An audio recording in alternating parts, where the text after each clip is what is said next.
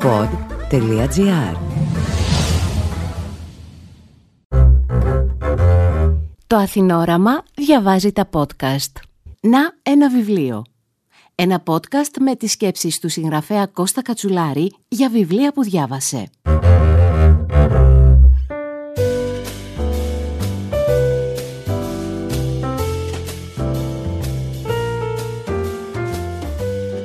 Φίλες και φίλοι, γεια σας.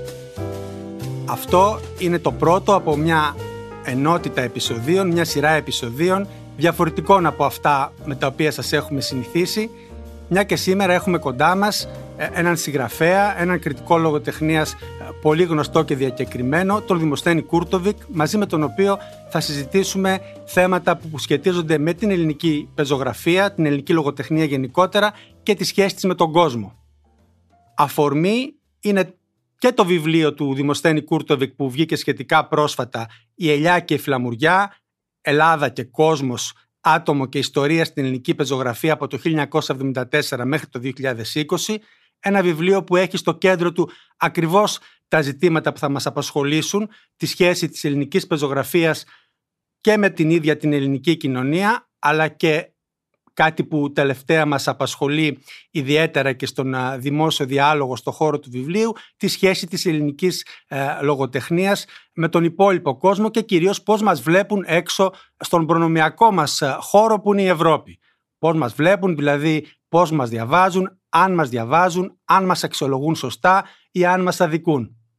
Δεύτερη αφορμή λοιπόν για αυτή τη συζήτηση είναι μια, ένας διάλογος που έχει ξεκινήσει εδώ και λίγες μέρες ε, με αφορμή κάποια αρθρογραφία γύρω ακριβώς από τα ζητήματα αυτά με εχμή ένα παράπονο θα έλεγα εγώ που βγαίνει από τους Έλληνες συγγραφείς ότι παρότι η πεζογραφία μας είναι καλή έξω δεν της δίνουν σημασία, δεν μας προσέχουν αρκετά.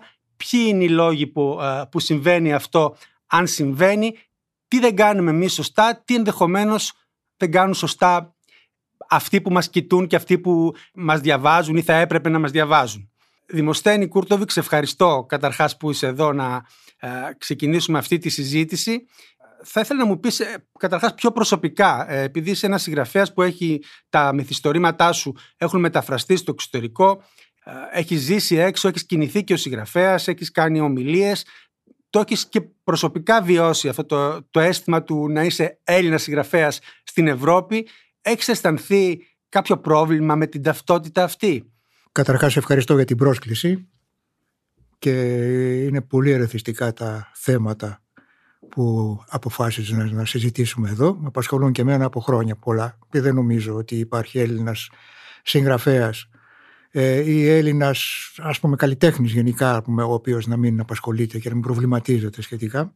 Σχετικά με το ερώτημα που μου έθεσες. Μια μόνιμη ερώτηση που μου έθεταν οι ξένοι δημοσιογράφοι ήταν τι το ειδικά ελληνικό υπάρχει στο τάδε μυθιστόρημά σας στην αρχή προσπαθούσα να βρω μια εξήγηση, πούμε, αδέξια, πούμε, γιατί είναι δύσκολο για έναν συγγραφέα να ορίσει πούμε, το περιεχόμενο του βιβλίου του και μάλιστα με τρόπο που να ικανοποιεί έναν άγνωστο συνομιλητή του. Αλλά από ένα σημείο και μετά άρχισα να εκνευρίζομαι. Και άρχισα να αντιρωτώ. Δηλαδή τους έλεγα, πούμε, θα θέτατε αυτή την ερώτηση σε έναν Πορτογάλο συγγραφέα, σε έναν Ολλανδό, σε έναν Πολωνό ακόμα; Και μου απαντούσαν με ένα μη χαμόγελο, όχι ειλικρινά. Διότι δεν είχαν σκεφτεί ούτε οι ίδιοι ότι ειδικά η Ελλάδα έπρεπε να έχει για αυτούς ένα ξεχωριστό στίγμα το οποίο στίγμα να δίνει κάτι διαφορετικό από ότι άλλες ευρωπαϊκές κουλτούρες. Και το θεωρούσα άδικο αυτό το πράγμα. Γιατί πρέπει δηλαδή τα κριτήρια για μας να είναι διαφορετικά και πιο απαιτητικά από ότι για άλλους λαούς. Κάποιοι φίλοι μου, ιδίως στη Γερμανία, μου είπαν ότι αυτό πρέπει να το δει σαν κομπλιμέντο για την Ελλάδα, διότι σας θεωρούμε απογόνους του Ομήρου, του Εσχύλου πούμε, κλπ. Και θέλουμε πούμε, να δούμε πούμε, την συνέχεια της παράδοσης. Πούμε. Και τους είπα ότι ε, αυτό, είναι, αυτό κι αν είναι άδικο, γιατί μας ζητάτε να συγκριθούμε πούμε, με κολοσσούς, έτσι, με τους οποίους εσείς οι ίδιοι δεν συγκρίνεστε. Νομίζω ότι υπάρχει ένα θέμα εδώ, το πώς ε, αντιμετωπίζουν ε, την ελληνική, την νέο ελληνική βέβαια, να συνεννοούμαστε κουλτούρα έξω και πώς βλέπουν την Ελλάδα γενικά. Υπάρχουν βέβαια διαφορές από χώρα σε χώρα. Ας πούμε η εμπειρία μου μου λέει ότι στη Γαλλία είναι πιο ανοιχτή προς τον νέο ελληνικό πολιτισμό. Έχουν δηλαδή λιγότερες, λιγότερα προαπαιτούμενα, λιγότερες προκατασκευασμένες αντιλήψεις για το τι, πώς πρέπει να είναι το γνήσια ελληνικό. Στη Γερμανία είναι το άλλο άκρο. Εκεί πρέπει οπωσδήποτε να ανακαλύψουν αυτό που έλεγα πριν, ε, να, να ανακαλύψουν μια συνέχεια, έτσι, μια σύνδεση με την παράδοση. Είναι πολύ χαρακτηριστικό ότι ο ύψιστος έπαινος που μπορεί να αποδώσει ένας Γερμανός κριτικός σε ένα ελληνικό μυθιστόρημα είναι ότι θυμίζει Εσχύλο ή Ευρυπίδη. Έτσι, είναι μόνιμο αυτό το μοτίβο. Και αν δεν θυμίζει βρίσκουν αναλογίες ώστε να το Ε, κάνουν Αναλογίες, ναι, ορέστια, ξέρω εγώ και τέτοια πράγματα. Νομίζω ότι αυτό γίνεται πρόβλημα δικό μας, αλλά αντανακλά, αντανακλά προβλήματα που έχουν διάφορες ξένες χώρες. Ας πούμε, χώρες οι οποίες έχουν ένα αυτοκρατορικό παρελθόν και εξ αυτού έτσι μια κοσμοπολιτική λίγο πολύ κουλτούρα. Η Γαλλία, η Μεγάλη Βρετανία είναι γενικά πιο ανοιχτές. Χώρες οι οποίες είναι κατά βάση υπηρετικές, όπως η Γερμανία, έτσι, είναι πιο, κλει- έχουν πιο κλειστό ορίζοντα. Πάντως, ε, επειδή καταλαβαίνω ότι η- ε- έχεις μάλλον από τη Γερμανία δεινοπαθήσει περισσότερο, ενώ από την ε, Ναι. ατμόσφαιρα, έτσι, την ε, ιδεολογική ή έτσι, πολιτιστική που έχει συναντήσει εκεί. Πρόσφατα με μια φίλη μου συγγραφέα που ζει στη Γαλλία ήταν έξαλλη με τους Γάλλους ακριβώς για αυτό το θέμα. Ότι Μμμ. περιμένουν από εμάς μόνο μιζεραμπιλισμό, να τους μιλήσουμε για την ανθρωπιστική κρίση στην Ελλάδα ή για την εξωτική Ελλάδα που είναι, νομίζω ότι αυτό είναι ε, πάγιο. Δεν έχω την εμπειρία της Γερμανίας αλλά και από τη πλευρά της Γαλλίας βρίσκει κανείς πάλι πολύ έντονα α, αυτά τα στερεότυπα. Και ήθελα να σε ρωτήσω, παρότι ε, αυτή την κουβέντα της αποτίμησης της ελληνικής πεζογραφίας ή πώς μας επηρεάζουν όλα αυτά τους συγγραφείς, θα την κάνουμε και παρακάτω πιο αναλυτικά, αν αυτή η ατμόσφαιρα εσένα σε επηρέασε μες στα χρόνια ως συγγραφέα. Δηλαδή, αν γράφοντας τα μυθιστορήματά σου, και στο λέω και προσωπική εμπειρία, έχω πιάσει πολλές φορές τον εαυτό μου να αναρωτιέμαι τι θα έπρεπε να γράψω, τι είναι αυτό το οποίο ο Έλληνας συγγραφέας μπορεί να γράψει και να μπορεί να σταθεί πραγματικά. Εσύ ε, σε, έχεις αισθανθεί ότι σε έχουν επηρεάσει η δική τους στάση, γιατί από το δεύτερο, τρίτο σου μυθιστόρημα, μπορεί και από το πρώτο, αν δεν κάνω λάθος, βγήκες έξω. Μιλάμε για την δεκαετία του 80, του 90, δηλαδή πριν από πολλά χρόνια τα αντιμετώπισες αυτά τα πράγματα. Νιώθεις να σε έχει επηρεάσει στη συγγραφική σου πορεία; Ίσως με είχε επηρεάσει κατά κάποιον τρόπο, δηλαδή από ένα σημείο και μετά, όταν κατάλαβα ότι συναντούσα τείχος στο εξωτερικό και για, μην, για να μην θεωρηθώ τώρα γκρινιάρης και τέτοια πρέπει να πω ότι σε σύγκριση με άλλους Έλληνες συγγραφείς είχα καλή τύχη και στη Γερμανία ακόμα που λες ότι με πλήγωσε από με. Δηλαδή το να πουλάει ένας άγνωστος ε, συγγραφέας, ξένος συγγραφέας στη Γερμανία 5 και 6 και 7 χιλιάδες αντίτυπα που, που πούλησε ένα δικό μου βιβλίο ε, μου είπαν οι Γερμανοί φίλοι μου ότι αυτό είναι θρίαμβος. Συνήθως δεν ξεπερνάνε τα 500-600 αντίτυπα. Αλλά βέβαια και 5.000 αντίτυπα σε μια αγορά 100 εκατομμυρίων έτσι, γερμανόγλωσσων δεν είναι και τίποτα το ιδιαίτερο. Δεν αρκούν, εν πάση περιπτώσει, για να σε κάνουν αναγνωρίσιμο συγγραφέα όπως γίνονται συγγραφείς από άλλες χώρες. Με έχει επηρεάσει με την έννοια ότι ε, από ένα σημείο και μετά κατάλαβα ε, ότι δεν υπήρχε περίπτωση να γίνω κατανοητός ως συγγραφέας στο εξωτερικό και ίσως στράφηκα περισσότερο προς ελληνικά θέματα. Έγινα ίσως πιο εσωστρεφής. Αυτό δεν σημαίνει ότι έγραφα πριν με το μάτι στο ξένο κοινό. Ήταν ίσως η πεποίθησή μου μέχρι πριν από 10-15 χρόνια ας πούμε ότι το να είσαι Έλληνα συγγραφέα σήμερα δεν σημαίνει ότι δεν μπορείς να κοινωνήσεις, να επικοινωνήσεις προβλήματα οικουμενικά του σύγχρονου κόσμου. Διαπίστωσα ότι δεν το βλέπουν έτσι οι ξένοι.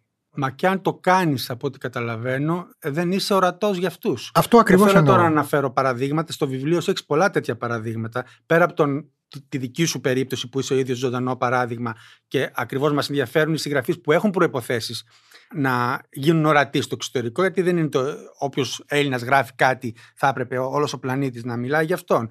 Αλλά για αυτούς που έχουν προποθέσει, γράφουν βιβλία τα οποία, αν μας έρθουν από την αντίστροφη ροή, θα τους δώσουμε μεγάλη σημασία εμείς εδώ, τα ίδια τα βιβλία. Δεν τώρα ξέρω αν έχει σημασία να αναφερθώ. Ένα με τη στόρμα μου στο νου για να μην ε, περιαυτολογούμε, ας πούμε, νομίζω και να μιλάμε μόνο για εμά, είναι οι επόπτες του Μιχάλη Μιχαηλίδη το οποίο και εσύ στο βιβλίο σου το αναφέρεις, γιατί έχει ένα θέμα ευρωπαϊκό, εντελώς ευρωπαϊκό, ε, λαμβάνει χώρα στην Ευρώπη και τα ζητήματα που πιάνει είναι νομίζω, αν όχι πανανθρώπινα, σίγουρα πανευρωπαϊκά.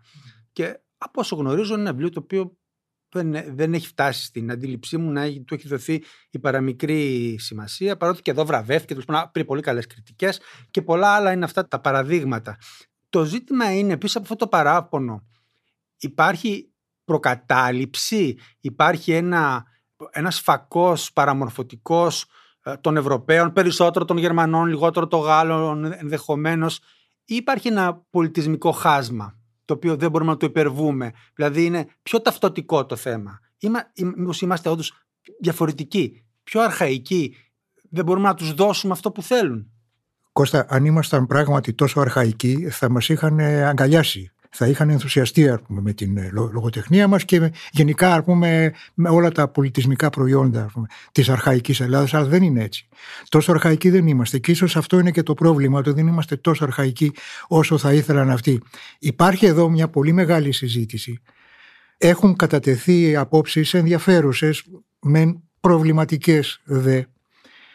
Μία από αυτές, ίσως ε, η πιο διαγερτική, ήταν αυτή που κατέθεσε πρόσφατα ο Νίκος Μάντης στη συζήτηση που άνοιξε το περιοδικό αναγνώστης διαδικτυακά που λέει ότι η Ελλάδα δεν μπορεί να ενταχθεί από τη σκοπιά των ξένων σε μια αναγνωρίσιμη, σε ένα αναγνωρίσιμο συσσωμάτωμα όπως είναι ας πούμε χώρες που ανήκαν, ήταν κάποτε τμήματα μεγάλων αυτοκρατοριών Αυστρο-Ουγγαρία ας πούμε, Γαλλική Αυτοκρατορία με τις ε, απικίες της που αυτονομήθηκαν, βεβαίως αγγλοσαξονικός κόσμος ή λαοί οι οποίοι έχουν υποστεί πούμε, τρομακτικές ε, διώξεις, π.χ. οι Εβραίοι.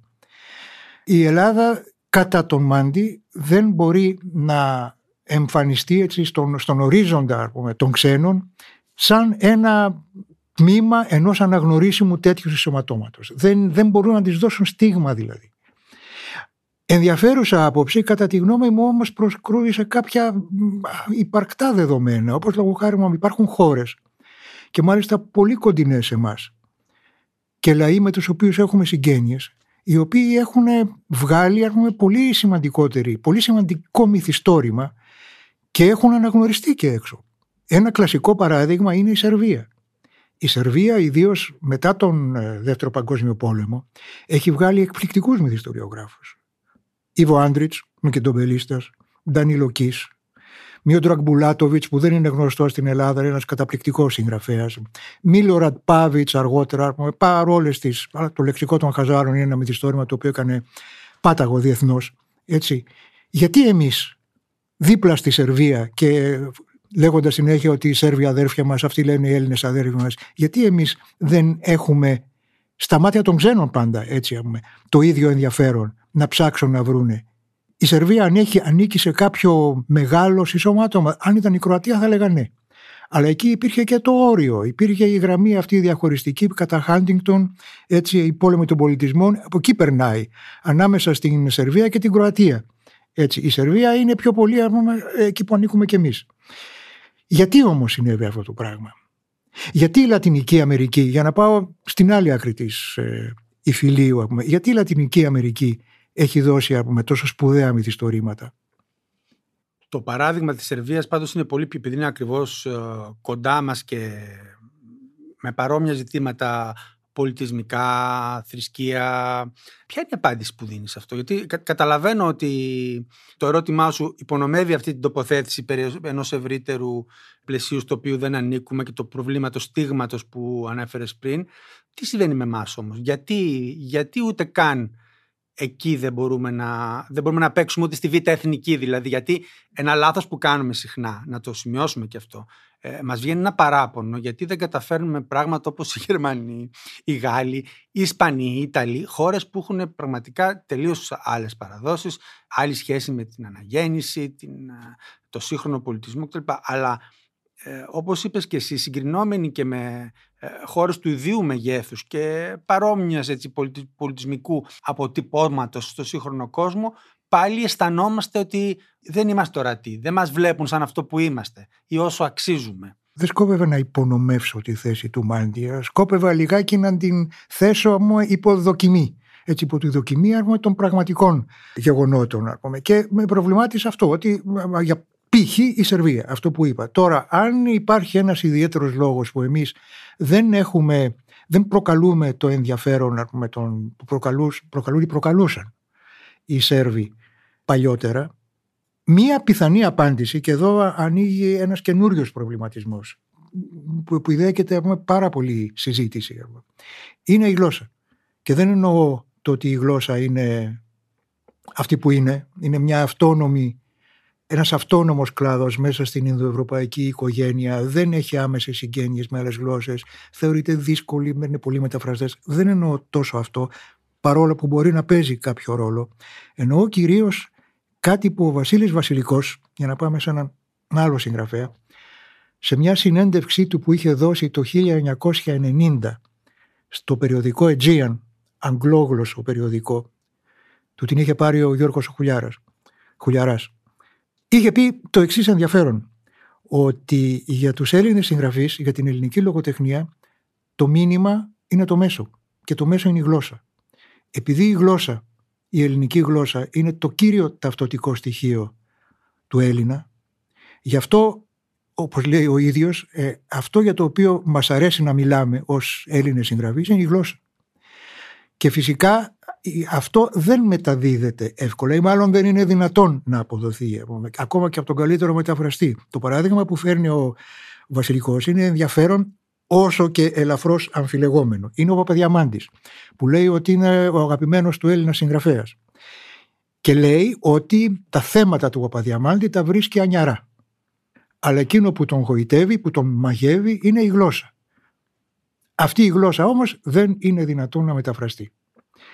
Πράγματι υπάρχουν, υπάρχει ίσως μια μεγάλη παράδοση ρητορικής που έρχεται από την αρχαιότητα και η οποία είναι δίκοπο μαχαίρι. Δηλαδή έχει κάποια καλά, έχει και δημιουργεί και κάποια προβλήματα. Ότι δηλαδή εκείνο που ενδιαφέρει, ας το πω γενικότερα και όχι μόνο τον λογοτέχνη, τον καλλιτέχνη, τον ποιητή, γενικότερα τον δημόσιο διάλογο στην Ελλάδα, είναι η ρητορική επίδειξη το να μπορέσεις να επιβληθείς δια της ρητορίας.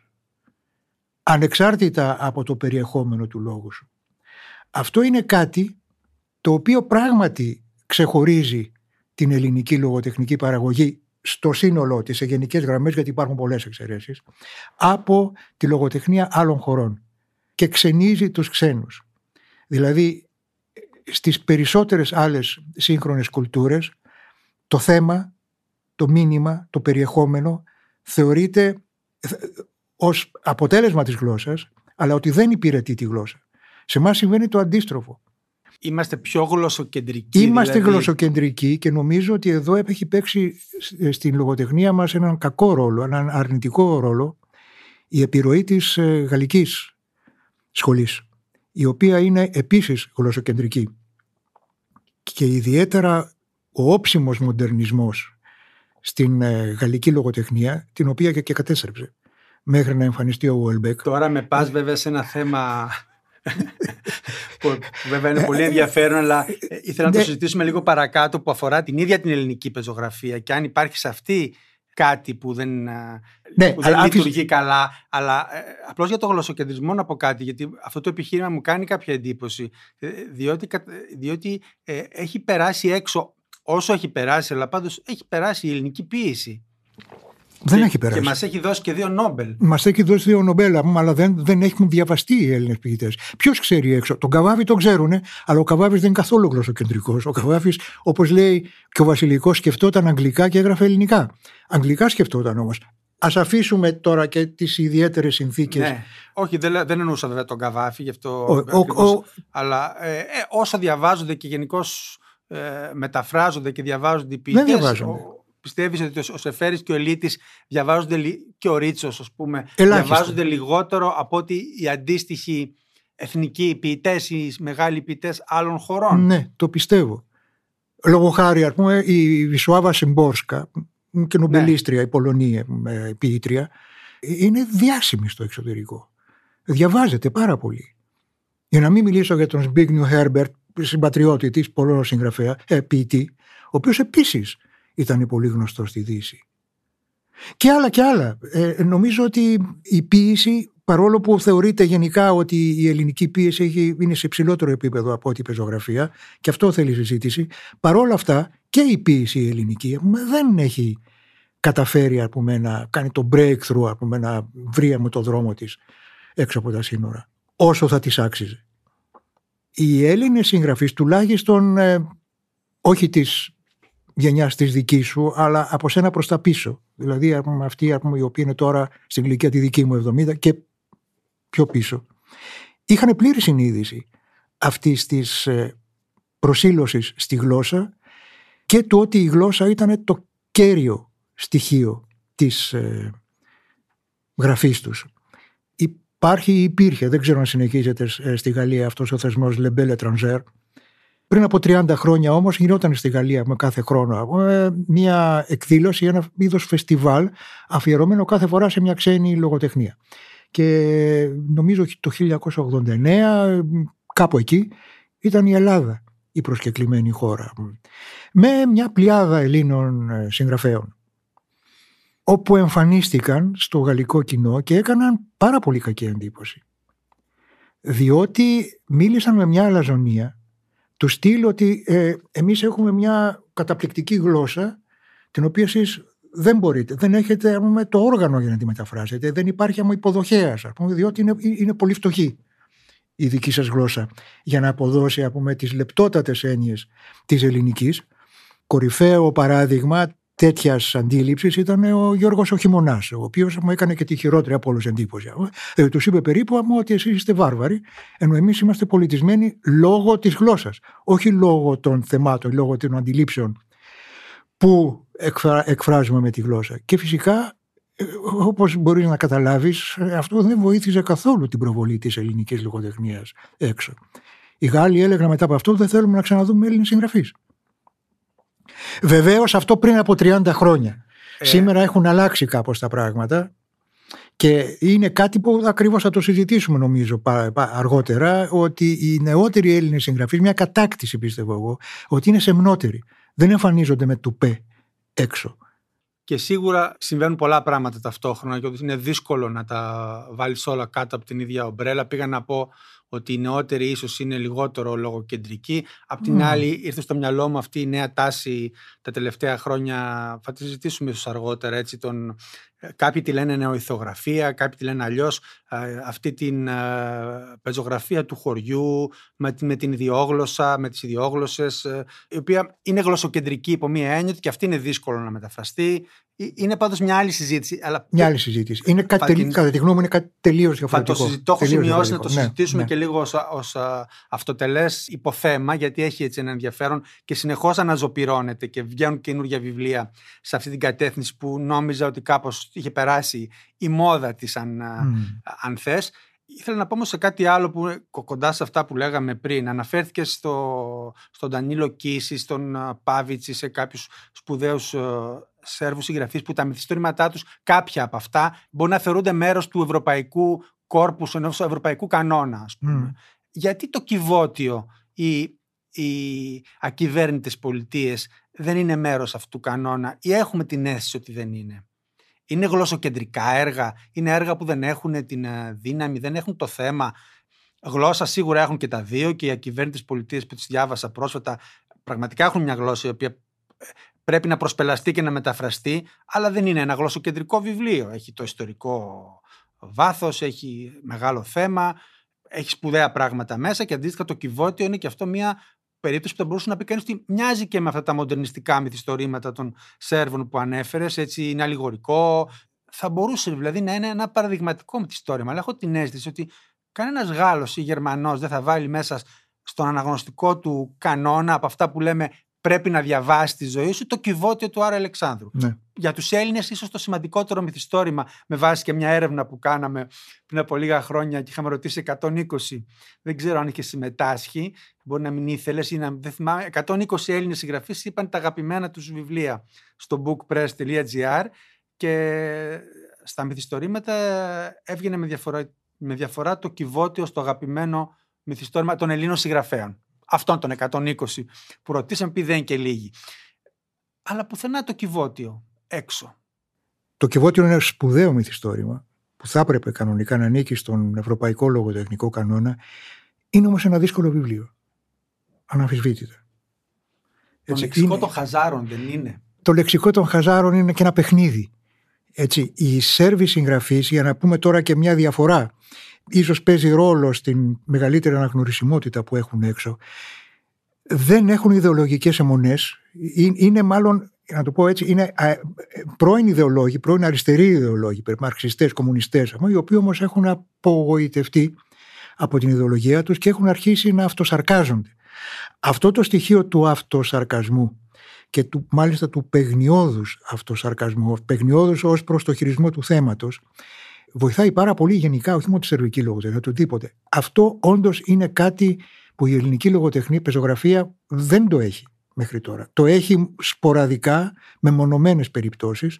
Μπορεί να έχω κάποια πράγματα να πω, αλλά ανήκουν στην, ε, στις επόμενες ενότητες. Δυσκολεύει όμως το γεγονός ότι ε, η ελληνική διαχείριση της κληρονομιάς του εμφυλίου είναι πολύ πιο βαριά από αυτή που κάνουν οι Σέρβοι της, η διαχείριση της ήττας των κομμουνιστικών ιδεών. Είναι πολύ βαριά, είναι πολύ καταθλιπτική για να το πω έτσι. Και βεβαίως καταθλιπτικά μυθιστορήματα δεν ενδείκνυνται για ένα ευρύτερο κοινό από το αυστηρά βιβλιοφίλο. Έτσι. Όσο για τις ακυβέρνητες πολιτείες, το οποίο επίσης είναι ένα μεγάλο έργο και κανονικά θα έπρεπε να ανήκει στο λογοτεχνικό κανόνα, αλλά πιο κομμάτι αυτού του έργου. Δηλαδή το πρώτο μέρος, έτσι, η λέσχη, και βαρύ είναι και δυσπρόσιτο. Γιατί ο Τσίρκας στο, σημείο, στο βιβλίο εκείνο, στο μέρος εκείνο, δοκίμαζε ακόμα τη μοντερνιστική τεχνική του. Δεν την είχε αφομοιώσει ακόμα και αυτό φαίνεται. Ένας ξένος αναγνώστης θα το καταλάβαινε βεβαίως όχι με όρους λογοτεχνικής κριτικής, αλλά με όρους ότι κάπου τον διώχνει αυτό το βιβλίο. Το τρίτο μέρος πάλι είναι πολύ ελληνικό, να το πούμε έτσι. Πολύ, ε, ε, ε, είναι ξεκαθάρισμα λογαριασμών μέσα πούμε, στους κόλπους πούμε, του κομμουνιστικού κινήματος. Το δεύτερο μέρος είναι εκείνο το οποίο έχει το μεγαλύτερο ενδιαφέρον και θα μπορούσε να αυτονομηθεί ενδεχομένως κατά κάποιον τρόπο από τα άλλα. Δεν έγινε αυτό το πράγμα. Δηλαδή εδώ μπαίνουμε και σε ένα καινούριο ζήτημα που δεν είναι ακριβώς τεχνικό ή δεν είναι μόνο τεχνικό, έχει να κάνει και με την αντίληψη του μεταφραστή και γενικά όχι μόνο του μεταφραστή, των μεσολαβητών ανάμεσα στην ε, ελληνική λογοτεχνία και το ξένο κοινό. Ότι θα πρέπει να υπάρχει και κάποια, πώς να πούμε, πονηριά, κάποια αίσθηση τακτικής, ότι ναι μεν θέλω να κάνω γνωστό αυτό το αριστούργημα στο ξένο κοινό, αλλά πρέπει να σκεφτώ με ποιους όρους θα το παρουσιάσω.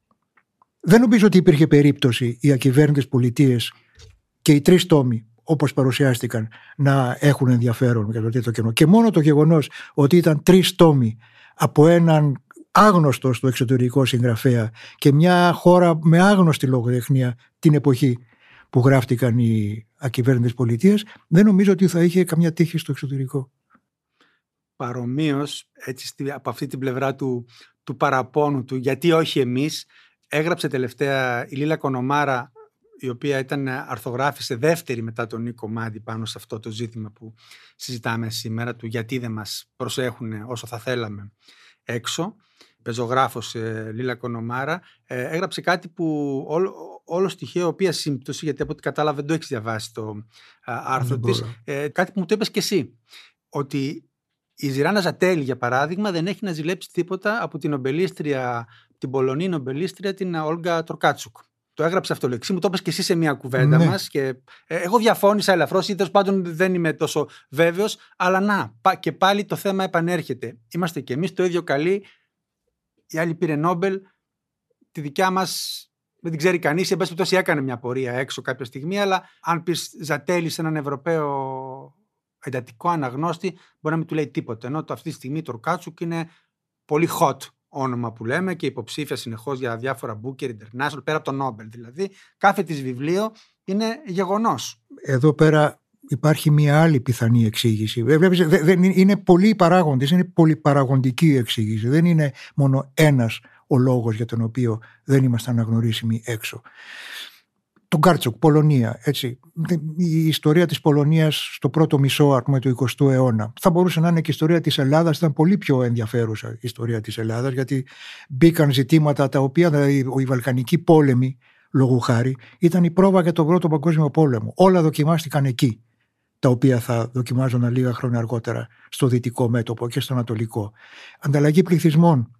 Πρώτη γενοκτονία, ανταλλαγή πληθυσμών ήταν η πρώτη δοκιμή αυτού που θα έκανε αργότερα πούμε, και ο Χίτλερ με πολύ πιο φρικτό τρόπο πούμε, και άλλοι. Δηλαδή θέλω να πω εμφύλιος πόλεμος και όλα αυτά ήταν πιο, πολύ πιο δραματική και πολύ πιο σημαδιακή για τις τάσεις του 20ου αιώνα η ελληνική ιστορία από ότι η πολωνική. Ωστόσο η Ελλάδα ακόμα πούμε, μιλάνε για την πολωνική αντίσταση εναντίον των ε, ναζιστών. Ελάχιστοι ξέρουν στη Δυτική Ευρώπη για την ελληνική αντίσταση ακόμα και τώρα. Θεωρούν μάλιστα ότι η Βέρμαχτ έκανε περίπατο στην Ελλάδα και όταν την κατέκτησε έκαναν διακοπές οι Γερμανοί στρατιώτες στην Ελλάδα. Υπάρχουν και τέτοιου είδους στερεότυπα ή τέτοιου είδους παρεξηγήσεις. Μιλάς με Γερμανούς, έχω μιλήσει με Γερμανούς που είχαν υπηρετήσεις στην Ελλάδα στον πόλεμο και σου λένε τι ώρα που περάσαμε και τα νησιά σας και όλα αυτά τα στερεότυπα πάνω στα οποία πέφτουμε σήμερα τα τουριστικά, λειτουργούσαν ήδη από τότε. Και η θάλασσα και τα ροδάκινα που ήταν πολύ όμορφα και τα τρώγαμε και στάζαν τα ζουμιά και τέτοια πράγματα. Όταν, υπάρχει, όταν έχει διαμορφωθεί τέτοια εικόνα για τη χώρα.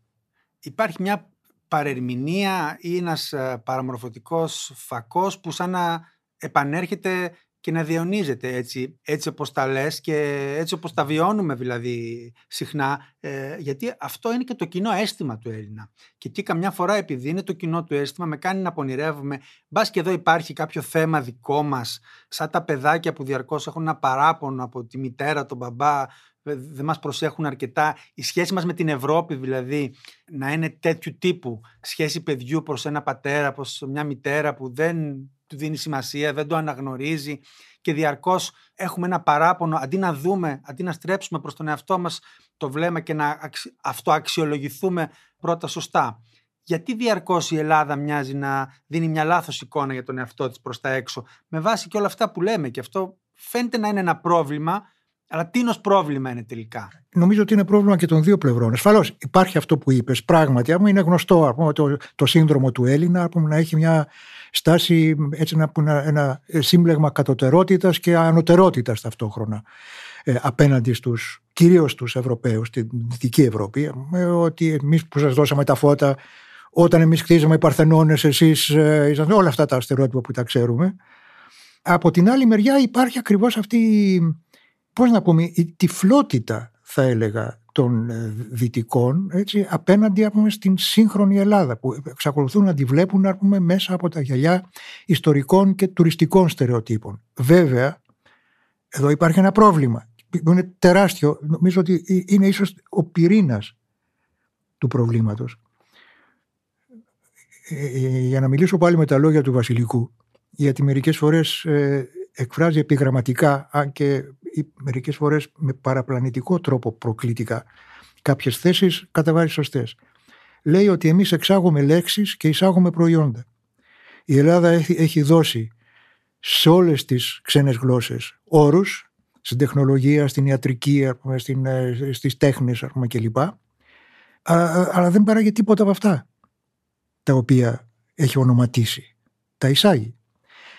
Το γεγονός ότι μια, το, το ότι μια χώρα δεν έχει ακμαία οικονομική ζωή, δεν είναι κατά κάποιο τρόπο όχι αυτάρκης, αλλά κάπως αυτοδύναμη σε σχέση πούμε, με τις ανάγκες της, δεν είναι βεβαίως και η καλύτερη σύσταση πούμε, για την ε, πνευματική παραγωγή της. Υπάρχει η υπόρρητη ίσως ή η υποσυνείδητη αντίληψη ότι μια χώρα καχεκτική οικονομικά και μια χώρα η οποία ζει πάνω από τις δυνατότητές της δεν μπορεί να έχει σοβαρή κουλτούρα. Προκατάληψη, προκατάληψη είναι, αλλά νομίζω ότι λειτουργεί.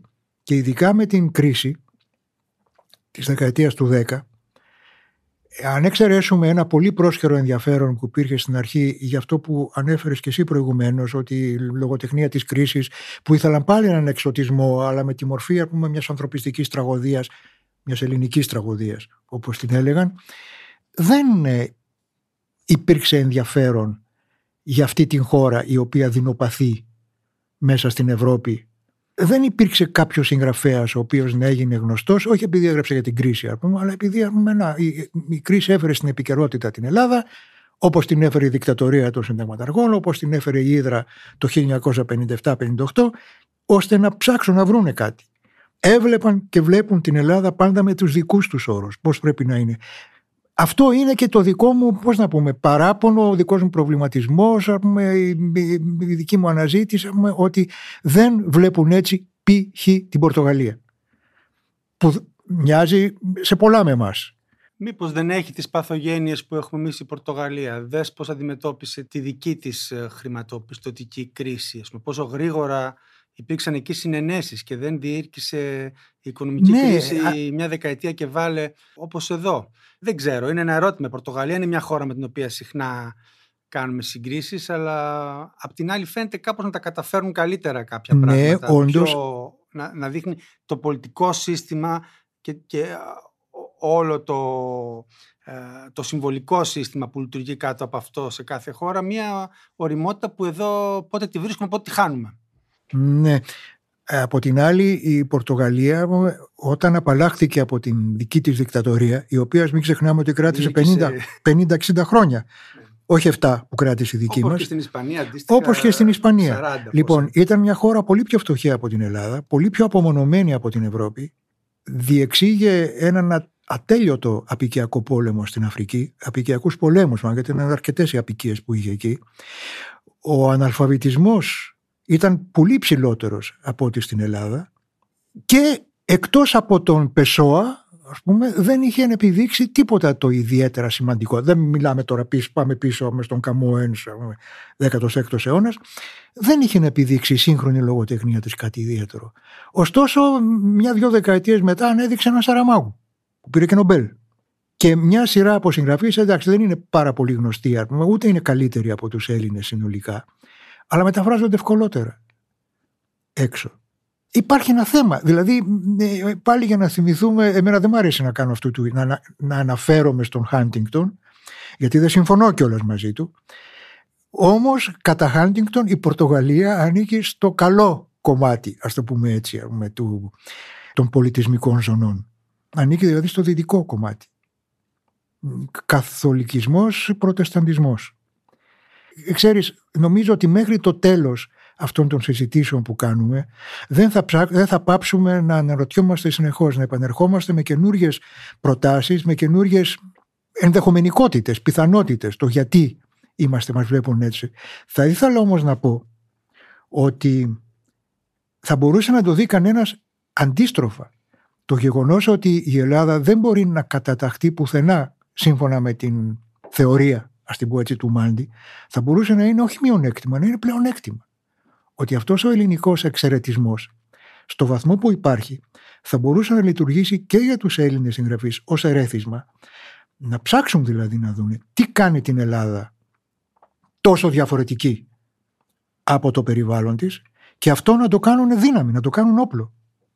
Δηλαδή να μπορέσουν να αναδείξουν την ιδιαιτερότητα της ελληνικής κουλτούρας ως, έναν, ως μια ιδιαίτερη οπτική γωνία από την οποία να βλέπουν τα προβλήματα, τα κοινά προβλήματα του σημερινού κόσμου. Αν συμβαίνει αυτό που υπενήσεται ο Μάντης, γιατί εγώ πιστεύω περισσότερο έτσι όπως τα λέμε τώρα που πιστεύουμε πολλά και συχνά αντιφατικά πράγματα, σε αυτό με το οποίο καταλήγει στο βιβλίο σου, ότι η Ελλάδα υποφέρει κυρίως από το στερεότυπο κρασί, θάλασσα, πώς, το, πώς το λες, μάλιστα το τετράπλευρο κρασί, θάλασσα, Ακρόπολη, Παρθενώνας, Μουσάκα και Μουσάκ, θάλασσα. Ναι. Μουσακάς και τα λοιπά. Που πίσω από αυτό το κάπως έτσι χαριτωμένο σχήμα ε, βρίσκεται μια χώρα η οποία δεν έχει παραγωγικό δυναμισμό. Εγώ περισσότερο εκεί, στο οποίο αναφέρθηκες νωρίτερα, θα έβαζα το...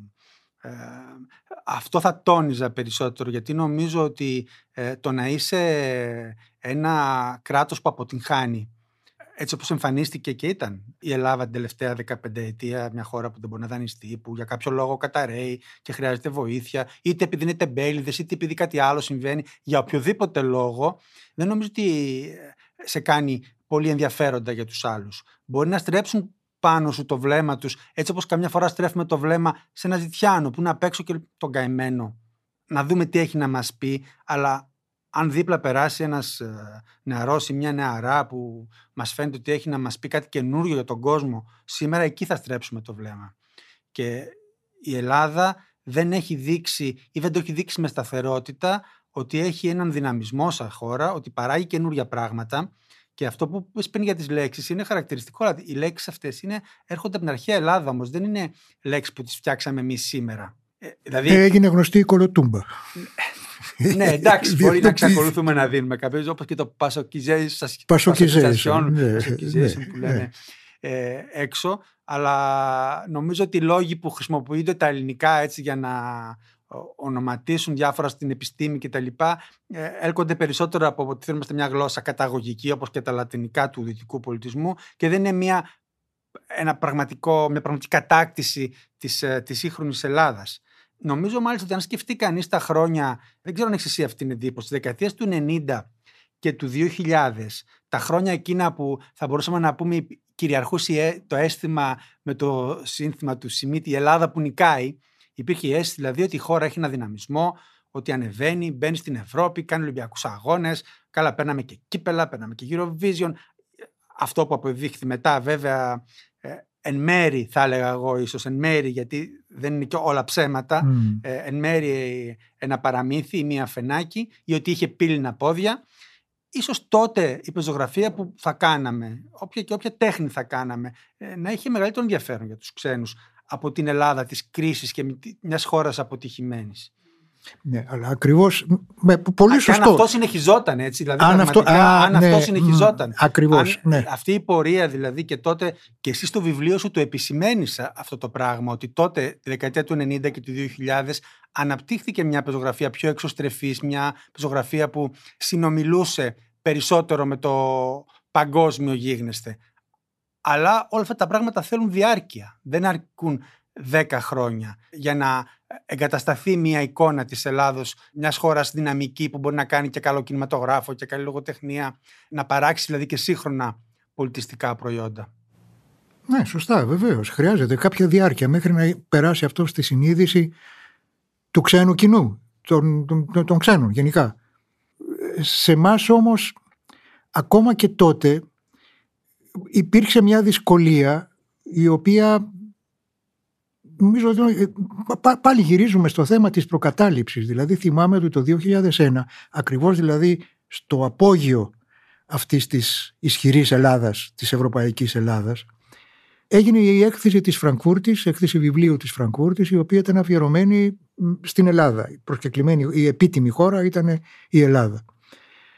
Θυμάμαι ότι επειδή ήμουν τότε πρόεδρος της Επιτροπής Θεμάτων, να το πούμε έτσι, προγραμματισμού, ε, περι, Επιτροπή Περιεχομένου, λιγότερο για την εξήγηση, και περιεχόμενο ήταν ακριβώς από αυτός στο οποίο έπεφτε όλο το στίχημα που θέλαμε να κερδίσουμε.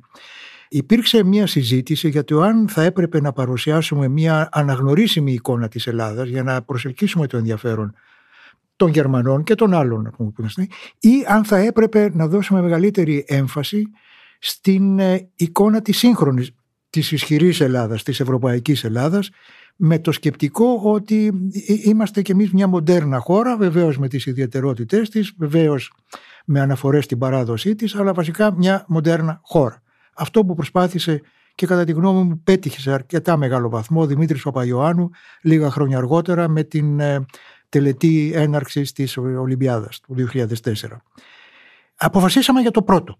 Για, για το δεύτερο. Δηλαδή είπαμε ότι θα κάνουμε μια ε, σύγχρονη Ελλάδα. Δηλαδή μας παρουσιάστηκαν εξαιρετι... μια σειρά από εξαιρετικές φωτογραφίες που θα πλαισίωναν την έκθεση και οι οποίες όμως έδειχναν μια Ελλάδα βαλκανική με τη, τη λασπουριά της, με τους ε, σιδηροδρομικούς σταθμούς κουρεμένα παιδάκια πούμε, και όλα αυτά και είπαμε ότι αυτό δεν το θέλουμε.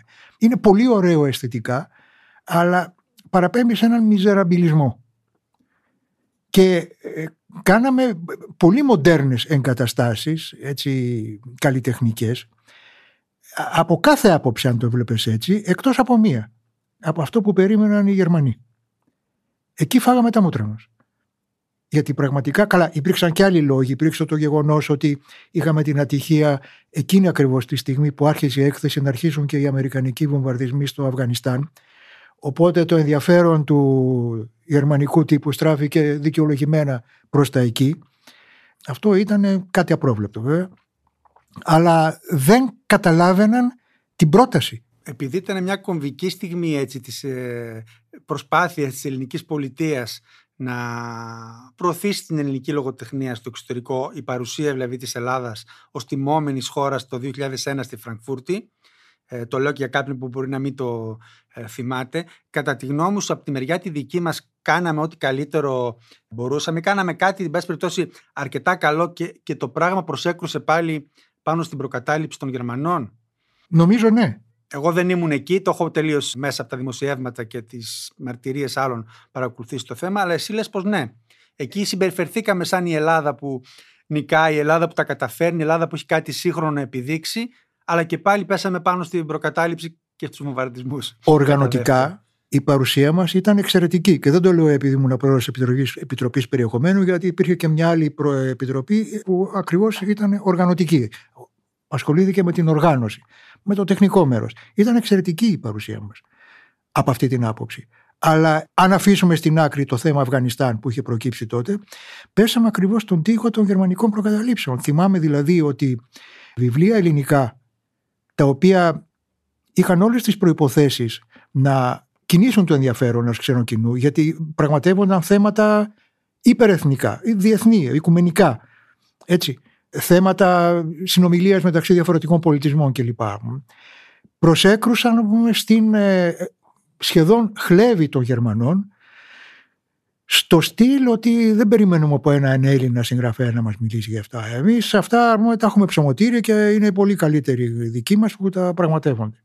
Πολύ ωραία. Επειδή εμέσως είμαστε με το ένα πόδι στο θέμα αυτής της συζήτησης, τα στερεότυπα των ξένων, πώς μας βλέπουν και με το άλλο πόδι στο τι κάνει ή τι έκανε η ελληνική πολιτεία, ποια είναι η σχέση του Έλληνα συγγραφέα με τους θεσμούς, με την εκπαίδευση, που είναι τα θέματα της συζήτησης που θα κάνουμε στο επόμενο επεισόδιο να κλείσουμε αυτή τη συζήτηση θα μου επιτρέψεις να διαβάσω, ε, γιατί μου αρέσει πολύ, την τελευταία παράγραφο του βιβλίου σου.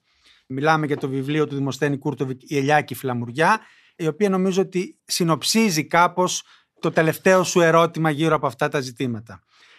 Και λες, το αν η ελληνική πεζογραφία θα κατορθώσει να σπάσει τα στερεότυπα που ορίζουν την εικόνα της Ελλάδας στο εξωτερικό δεν εξαρτάται τόσο από την ίδια. Όπως θέλω να ελπίζω ότι έδειξα σε αυτό το βιβλίο, έχει τις προϋποθέσεις να σταθεί ισότιμα πλάι στις εθνικές λογοτεχνίες χωρών συγκρίσιμων με την Ελλάδα στο μέγεθος, στη διάδοση της εθνικής γλώσσας και στον πλούτο της λογοτεχνικής παράδοσης, αλλά περισσότερο πετυχημένο στις διεθνείς βιβλιοαγορές. Το αν θα βρει την αναγνώριση που της αξίζει θα εξαρτηθεί από άλλους παράγοντες, από την οικονομική δομή και δράση της χώρας, από τις λειτουργίες της πολιτικής, από τον προσανατολισμό των εκπαιδευτικών θεσμών από τις επενδύσεις στην παιδεία, στην έρευνα και στον πολιτισμό, από τη γενική εικόνα της πνευματικής δραστηριότητας της χώρας.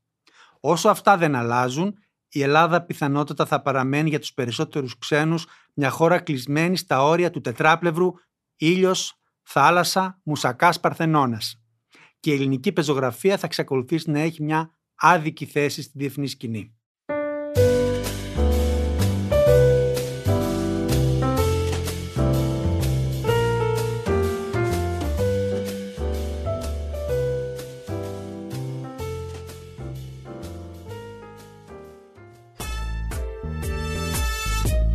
Παρουσίαση επιμέλεια Κώστας Κατσουλάρης. Παραγωγή Ελεάνα Παπαδοκοστάκη.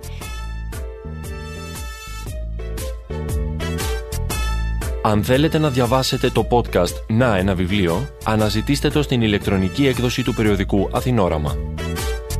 Μια παραγωγή του pod.gr. Αναζητήστε τα podcast που σας ενδιαφέρουν στο pod.gr, Spotify, Apple Podcast, Google Podcast και σε όποια άλλη εφαρμογή ακούτε podcast από το κινητό σας. Pod.gr.